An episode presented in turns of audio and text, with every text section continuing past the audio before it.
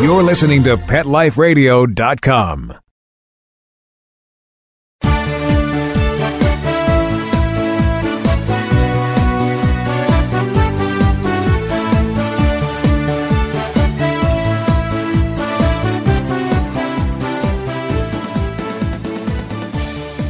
Welcome to Canine Master on Pet Life Radio. This is Chris Onthank. How are you today?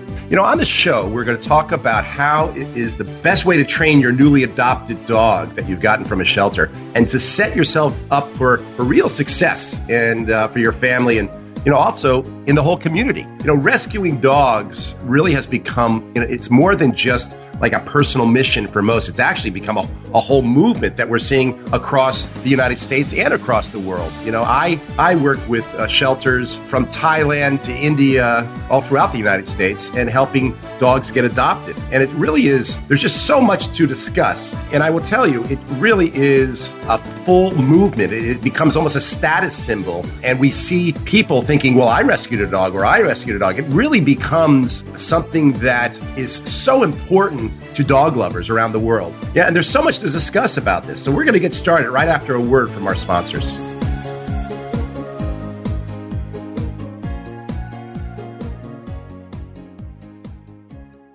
Put on a perfectly pawsome pet party. Having an awesome birthday or adoption day celebration for your four legged friend? Or just want a fun excuse to throw a fun party with your friends from the dog park? Deck out your party with Molly and Bandit Pet Party accessories. Party products designed specifically for pets. There are wearables, including adjustable pet party hats, bow ties, and tutus. The photo prop kits include funny glasses and hats. The party supplies and decorations include coordinating table covers, party banners, cake decorations, and treat bowls, cups, and bags. Everything you need to create great memories and Instagram worthy photos. They're available in two colorful themes tropical and fireman. It's a dog's life. Celebrate it with Molly and Bandit Pet Party at mollyandbanditpetparty.com slash petlife.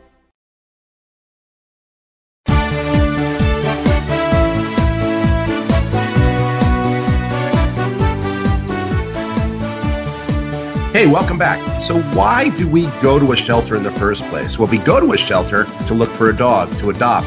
The mentality is I need to take a dog that may not be adopted by anybody else and save him. And we want to save the pathetic looking, the cute puppy, the malnutrition puppy. You know, everybody wants to look at their puppy, this dog that they're going to adopt, and we're going to save him. And I would say that about half of my training business, and for all of my trainers that work with me, half of what we do is we work with clients who have rescued a dog. I am called out to do assessments to evaluate dogs, their temperaments, and how to fix and to help them adjust into their new family. I'm called out all the time to do these kinds of things. I'm also called out to go into a shelter to help find the right dog for the family. You know, and I want to be very clear here. Rescuing a dog is an amazing way to bring a loving pet into the family. And I think it's a great thing. And most of, uh, you know, of actually what what happens is uh, these dogs come pretty well behaved. And sometimes they're even easier to train as they, they tend to be older. They've been homed uh, in another house or another family. You know, it's, it's really funny. Most dogs that go to shelters are between the ages of seven to 10 months old. And why is that? Well, that's what we call the obnoxious teenager time. That's when the dogs start exhibiting chewing behaviors, destructive behaviors. They really are teenagers. They're harder to control. They start testing the boundaries. And these are the dogs that people give up. So now they go into the shelter. They're there for a couple of weeks or even a month. And now they start to be a year, or maybe they're 12 months or they're 13 months old. And you know what? All those behaviors that were driving the past owners crazy, it's all out of their system. And these dogs are really become delightful pets. And they are so grateful to get out of that shelter and, and get into a loving environment. And, and they're eager to learn and to get into that new family and really adjust. And they adjust very well most of the times. So, what I want to talk about today, though, is the mindset that many people have towards adopting a new dog. They get this mindset of, you know, I want to adopt this poor, pathetic dog, and I'm going to bring him into my home, and I'm going to make sure that he knows he's so loved, and I'm going to let him know that he can pretty much do anything when he gets here. When I say that, is many people, when they adopt a dog, they don't want to give any structure to that dog. They don't want to come down hard on that dog. And, and I'm not saying you should ever come down hard on a dog, but I mean, they don't want to give the dog sort of limits or boundaries. The dog jumps up on the furniture. Oh, but he's had a terrible life. Let him stay up on there. The dog hasn't eaten all his food. You know, maybe he's not, he's too nervous to eat and will leave the food down all the time. There's many different things that people start to do because the dog has been in a shelter and he had, had a misfortuned life. And, and so I'm going to save him, but I'm not going to treat him the way I would a dog that I got from a breeder or from another avenue of taking a dog in, whether that's even from a pet store. What happens is, though, when we take this mindset, we actually create problems because you know, dogs really do need a structure, a structure that they understand, but they need a structure in order to feel secure. You know, it's sort of like kids, right? If kids don't have structure, they become nightmares. Let me tell you, I have a couple of young kids, and, and if they don't have the structure they need every day, they start getting themselves into trouble. Dogs do the exact same thing. Structure is what this dog needs to be successful in the family and to bond correctly with your pack. People have the misconception that a rescue dog automatically also comes with lots of issues. Rescue dogs do not always come with issues. In most cases, they're fine. If we do see issues, what we mostly see is basically a little fearfulness. And this comes from the lack of socialization. Maybe they were in an environment where they were locked up all the time. They didn't get exposed during that imprint time between 5 to 16 weeks of age. They actually probably didn't get out enough, didn't meet the man on the street, didn't see the guy with a hat, didn't get to meet other dogs, don't understand what it's like to walk on grass. They've only been on cement. They've maybe been tied up. So a lot of these dogs that you think have issues, basically most of that that I see is lack of socialization, which can easily be addressed with the right relationship and a little bit of work on your part. So here's what generally happens. People adopt a dog. They bring it in. They say, Oh, but he's been rescued. Gosh, I feel sorry for him. Oh, the poor dog. You see people doing this and they get this mindset of, Oh, oh, he's, he's had a hard life. And so what we do is we don't give the structure. So in the first couple of weeks, the dog seems great. Everybody's going, wow, this dog is awesome. He has no issues. He's a delight. He's not asserting himself. He's friendly to everybody. And then something kind of unique starts to happen. At about the third week with this dog that has not had much structure in his new pack environment, we start to see that that honeymoon period starts to come to an end. And uh, pretty much the dog is just, you know, taking it all in and he's afraid to do the wrong thing during the honeymoon period. But by the third week, we start to see the true picture of what this dog is really like. The dog starts to try to create order within his pack. That's a very natural thing. All dogs want order within their pack. And if they don't see this order, and we've given this dog too much latitude, this dog starts to think that maybe they are the new leader of this pack. So what happens is we start to see some behavioral issues. And, and this, be, this can become a problem. So we're going to talk about this. Most of my clients want to know if the dog has ever been abused. That's the other thing. And they all think that their dog's been abused. How many people, oh, I adopted the dog. Oh, he's been abused. I hear that all the time. Do you know what? Mostly dogs have not been abused. Most dogs at shelters are coming from houses and people that just couldn't keep them. They got into that obnoxious teenager stage of seven, eight, nine, ten months old, and they couldn't control the dog. They didn't do training. They don't have the time. They bought a puppy, and it's much more work than they ever imagined. These are the kind of dogs that we see in shelters, and these are kind of dogs don't come with abuse. They just don't. Maybe the only abuse they have was that they were locked up a lot. They see a dog that's been under socialized, and people automatically think to themselves, "Oh, he's been abused." But it's not abuse in the terms of physical abuse, is what I mean to say. It's more abuse as the dog didn't get socialized a lot, but they're exhibiting this fearful behavior. They're exhibiting a sort of tentativeness, a shyness, and then we automatically go, oh, he's been hit, he's been abused. And this is not necessarily the case. But how do, might we analyze to see if really our dog was abused? Because yes, there are dogs, there are some dogs that truly have been abused. So when somebody says to me, I think my dog's been abused, is there any way to find out, Chris, how I can tell if my dog really has been abused? I do a little test. So I'm going to describe this test to you. You do need to be careful if you truly think that your dog has been physically abused. When you're doing this test, you want to actually build gradually on this test, meaning make it more subtle in the very beginning and work your way up. So here are the things that we look for when we look for abused dogs. Many dogs have been screamed at. So abuse can be a sound sensitive dog that gets yelled and screamed at, or maybe the dog was in a, a family that everybody yells at each other, or even there's small children that are screaming and yelling all the time. This could make a dog very sound sensitive, and when he hears screaming, he may become reactive and they may hide.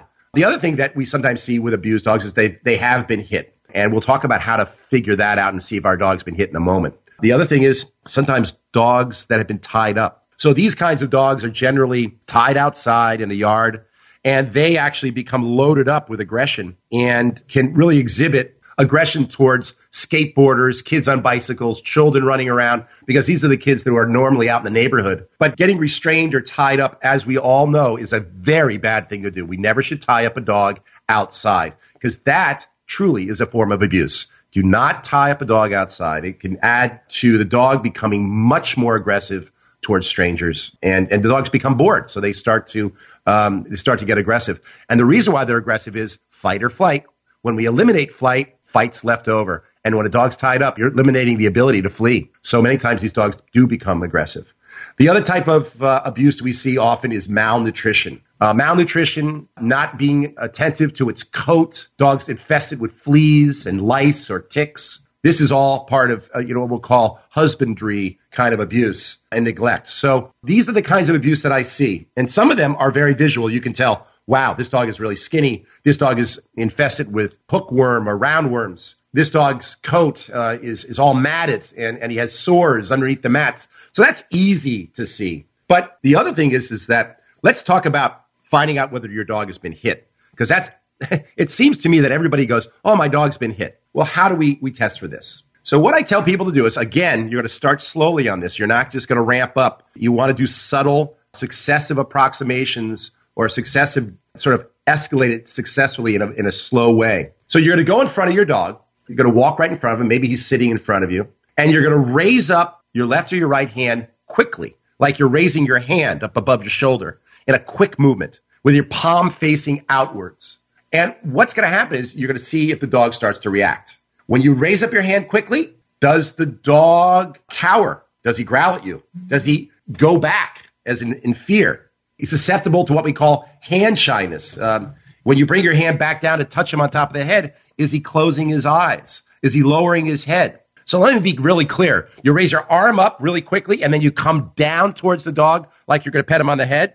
Here's where I want you to be careful. When you raise your hand up, and the dog doesn't react, now come back down a little bit fast, not too fast, to go to the top of his head. If the dog shuts his eyes, squints, lowers, cowers, this dog has been hit. If the dog doesn't react, keeps his eyes open and go, hey, what's going on? That is a dog that, that has not been hit. So if I have a dog that cowers, when I raise up my hand and then go back down in a, in a little bit of a quicker motion towards his head, here's what I want you to do. You got to stop doing what you're just doing because the dog is going to get scared of you. And I don't want the dog to get scared of you.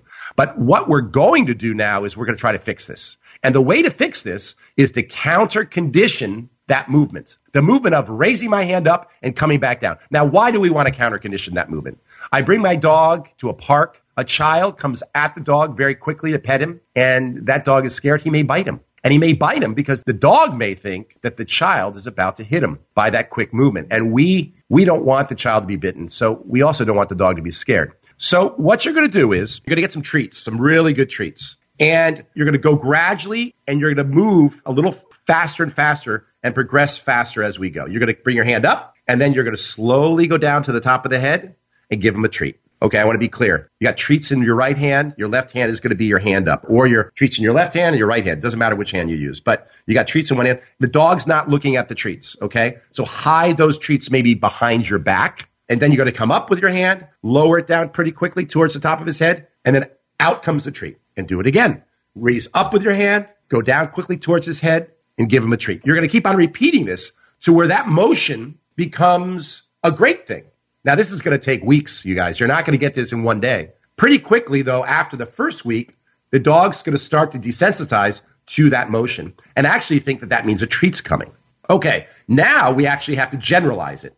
So we have to generalize this using different people. So I might have a friend come over. So once the dog gets used to it with me, the owner, now I want other people in the family to do it. I want friends to come over and do it. And again, we start at the very beginning. So we, if, when a friend starts to do this, we give the friend treats in one hand, they put it behind their back, they make that motion quickly up, and then they slowly go down to the to the dog's head, and then they actually start to increase the speed in which they start to come. Once we start seeing that squinting start to diminish, that actually is the time to try to another person. So again, once that squinting stops, and once that dog starts to desensitize towards one particular person, you want to add another person until the dog starts like liking being touched on the head by many people. This is the way in which to fix hand shyness. The other thing I want you to do is when the dog's away from you, walk up to the dog, lift your hand up, stand tall, and bring down. So by applying pressure as you walk up to the dog, that can be intimidating. You want to counter condition that as well.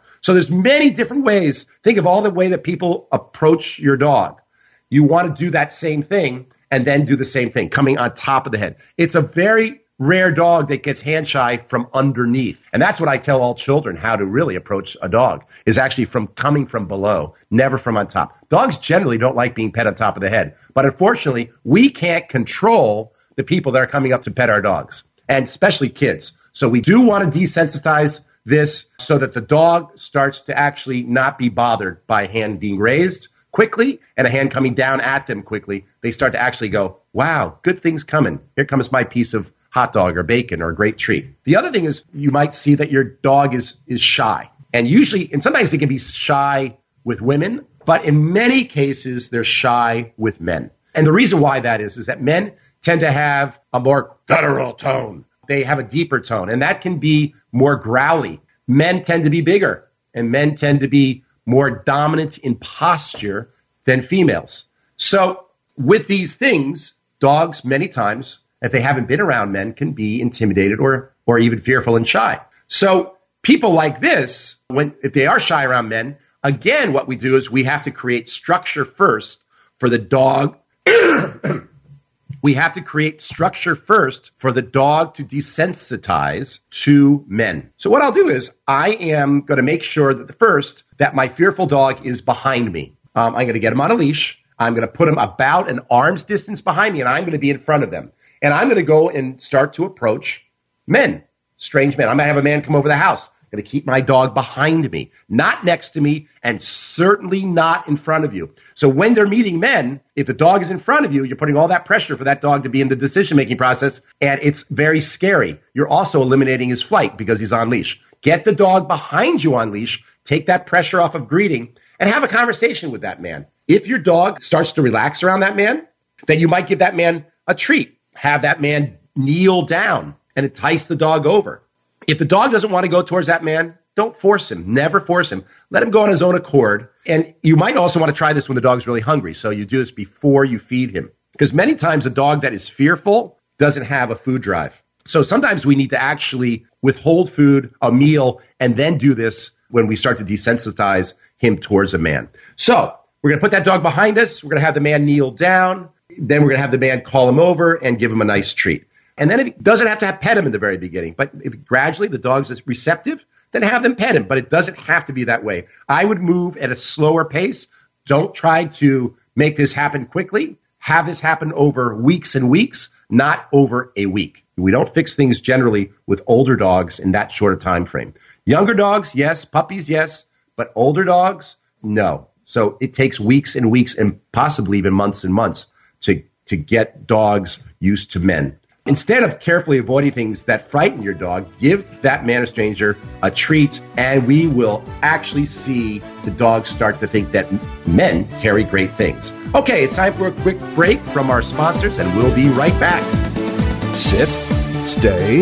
We'll be right back after a short pause. Well, four to be exact.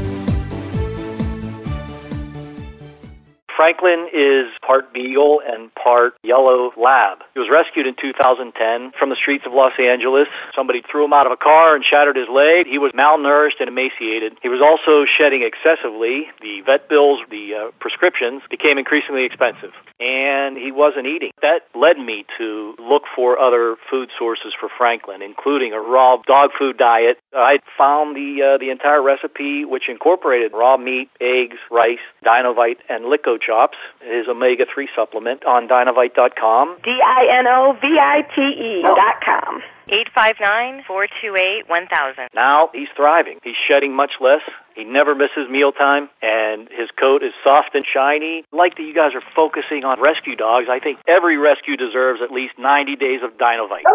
859 428 1000. Start that little pet off right. Just go to dinovite.com. D I N O V I T E dot com. Let's Talk Pets on PetLifeRadio.com.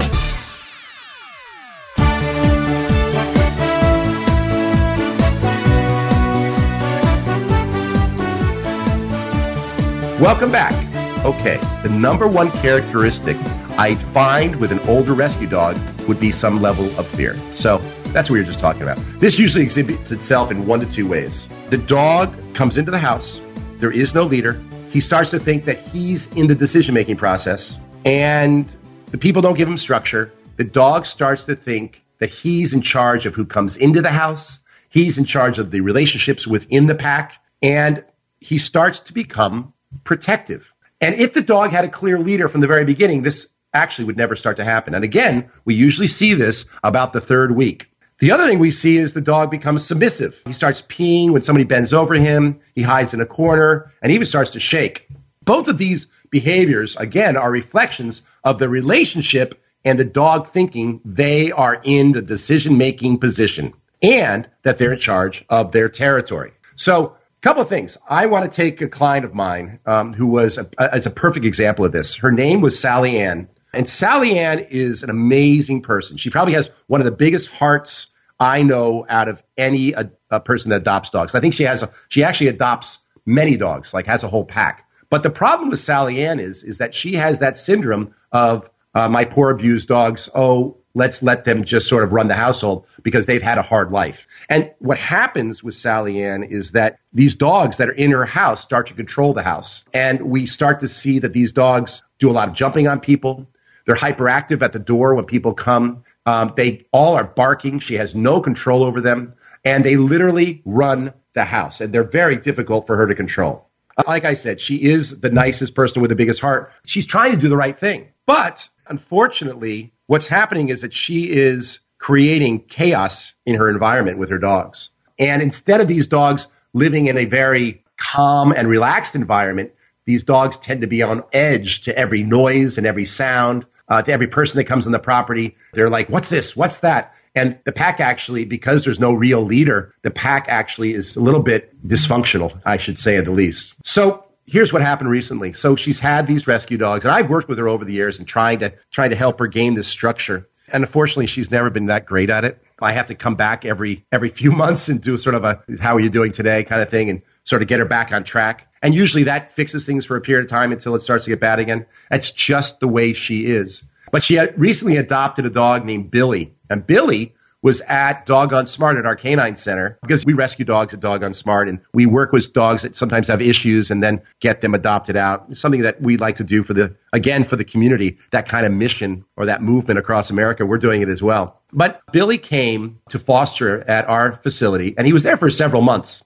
And and Billy came a little bit shy, and we worked, and our trainers and myself, we all worked with Billy, getting Billy into the center, playing with other dogs, and he was really doing quite well. He was friendly to the staff. We could introduce him to would-be adopters, and you know he was very good with men and, and, and good with women alike, and he was good with everybody, good with kids. So Sally came to the canine center, I think, one day to to do a class, and she saw Billy, and she goes, "Oh my gosh, he is so cute." gosh, maybe I could adopt one more. And I, I saw the, the wheels turning in her head. And all of a sudden I said to myself, wow, I think she wants to adopt this dog. And it's just going to be one more dog in the pack.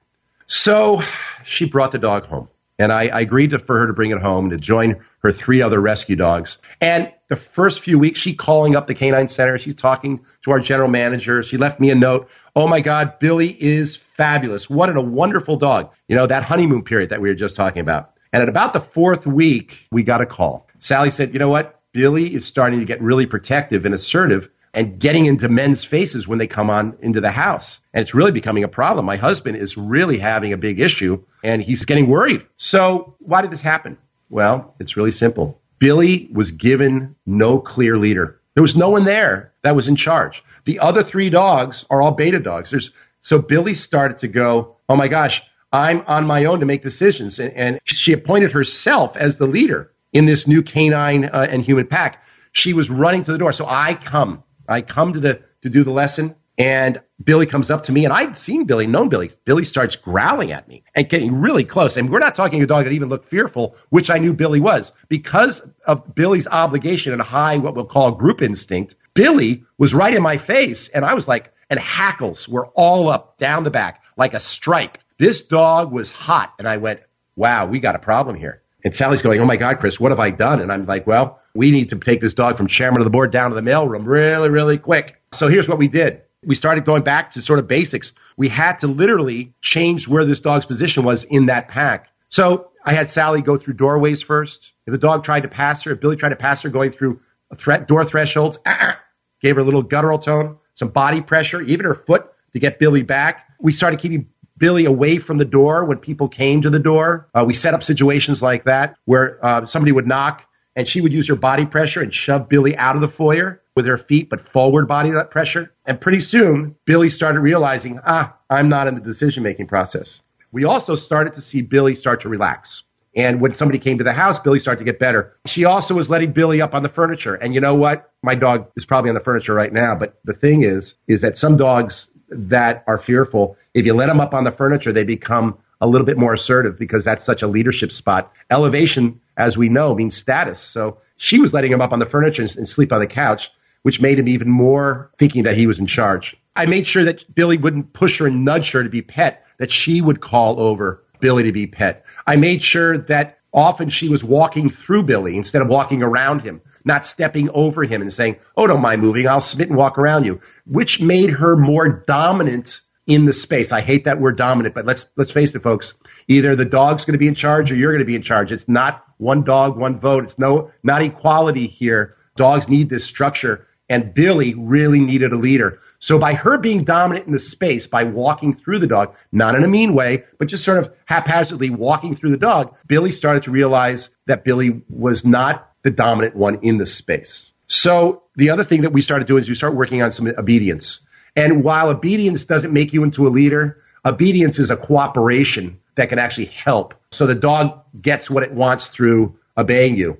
And usually that's a, a nice, juicy treat of some sort.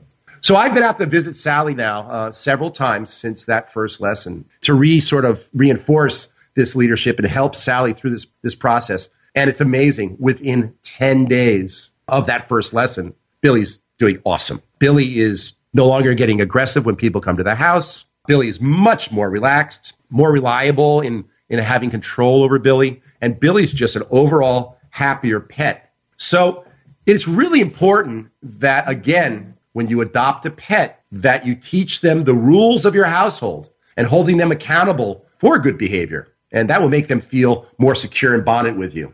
And give them, of course, plenty of love. That's really important. I mean, gosh, I mean, isn't that why we adopt them in the first place? So I want to be really clear here. Giving your dog love and affection is not bad.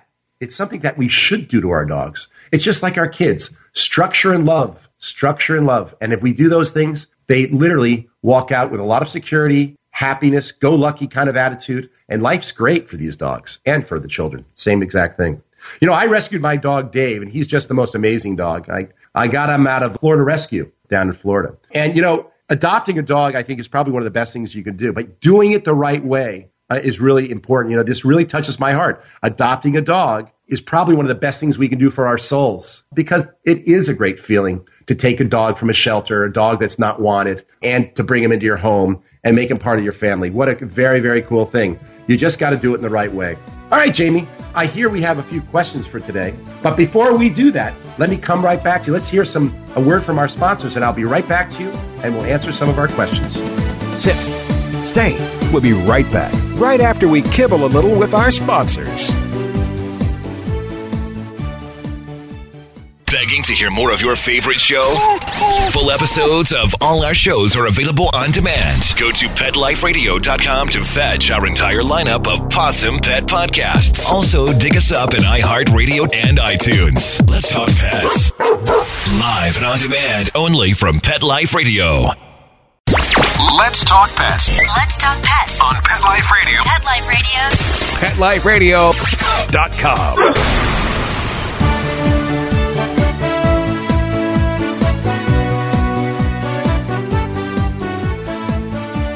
Okay, welcome back to Canine Master on Pet Life Radio.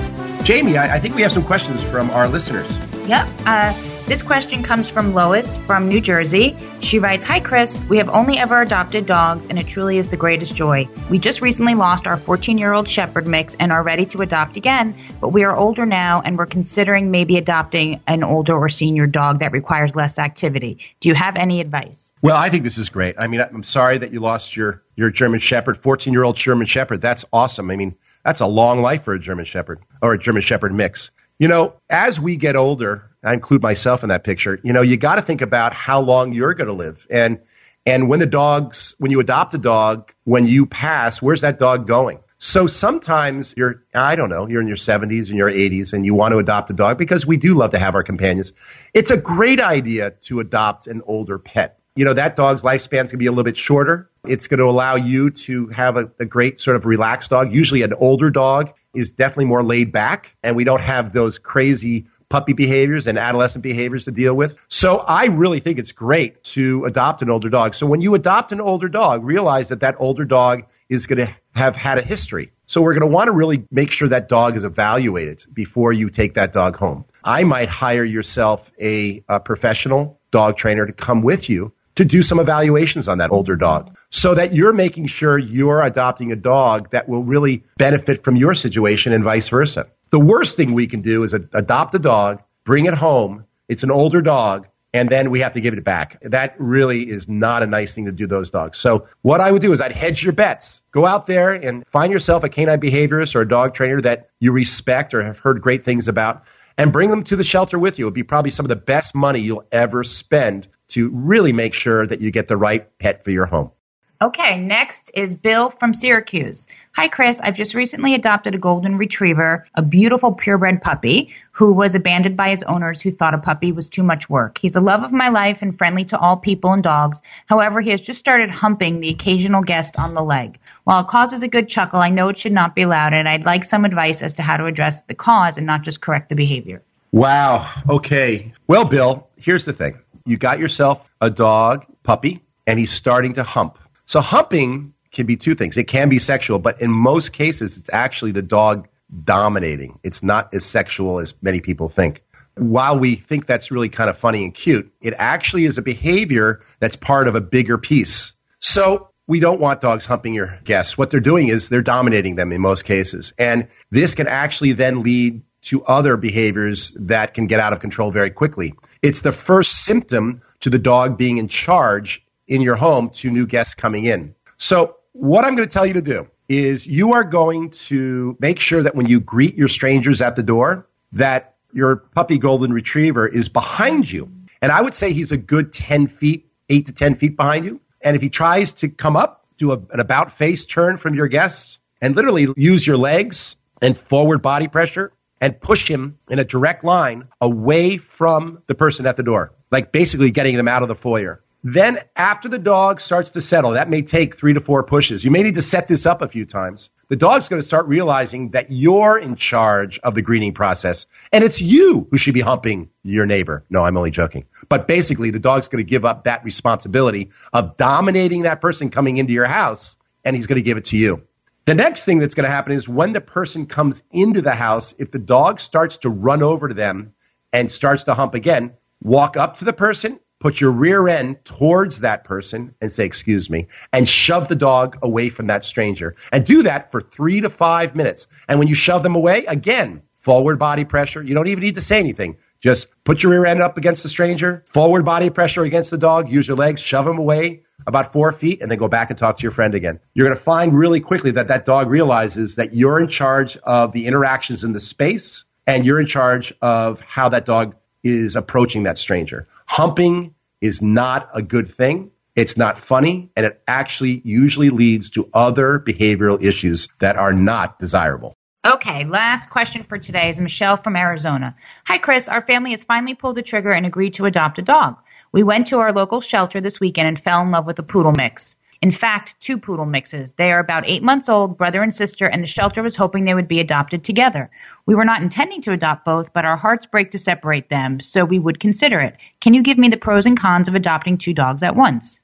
Well, so here's the thing. Many people think that two dogs that come from a household together really need to be with each other. And and I think that may be true in some cases, but in most cases it's not desirable and I'm going to explain why. Let me talk about how it would be good in some cases.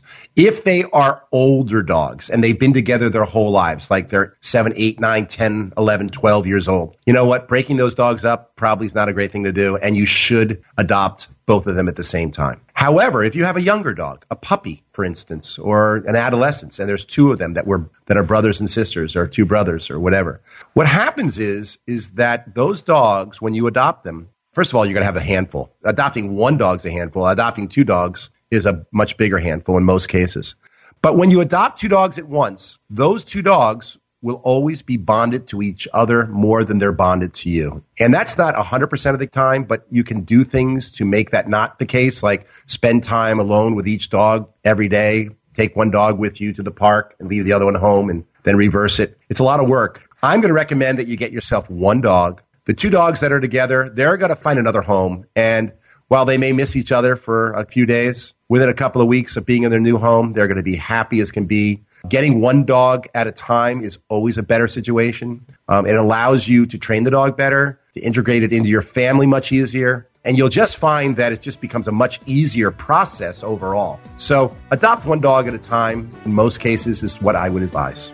Okay, that's it for today. And I really hope you found our show to be really interesting on adopting a dog. I'd love to know your comments and um, have you join the conversation. You can go ahead and visit us at caninemaster.com. That's C A N I N E master.com. And let me know what works for you, what's not working for you, and what issues you're coming across. Send me your videos and photos so I can see what's going on with your dog, and I'll help you resolve your problems. Goodbye for now. See you next time on Canine Master Radio, where I will help you to continue to master the relationship with your dog.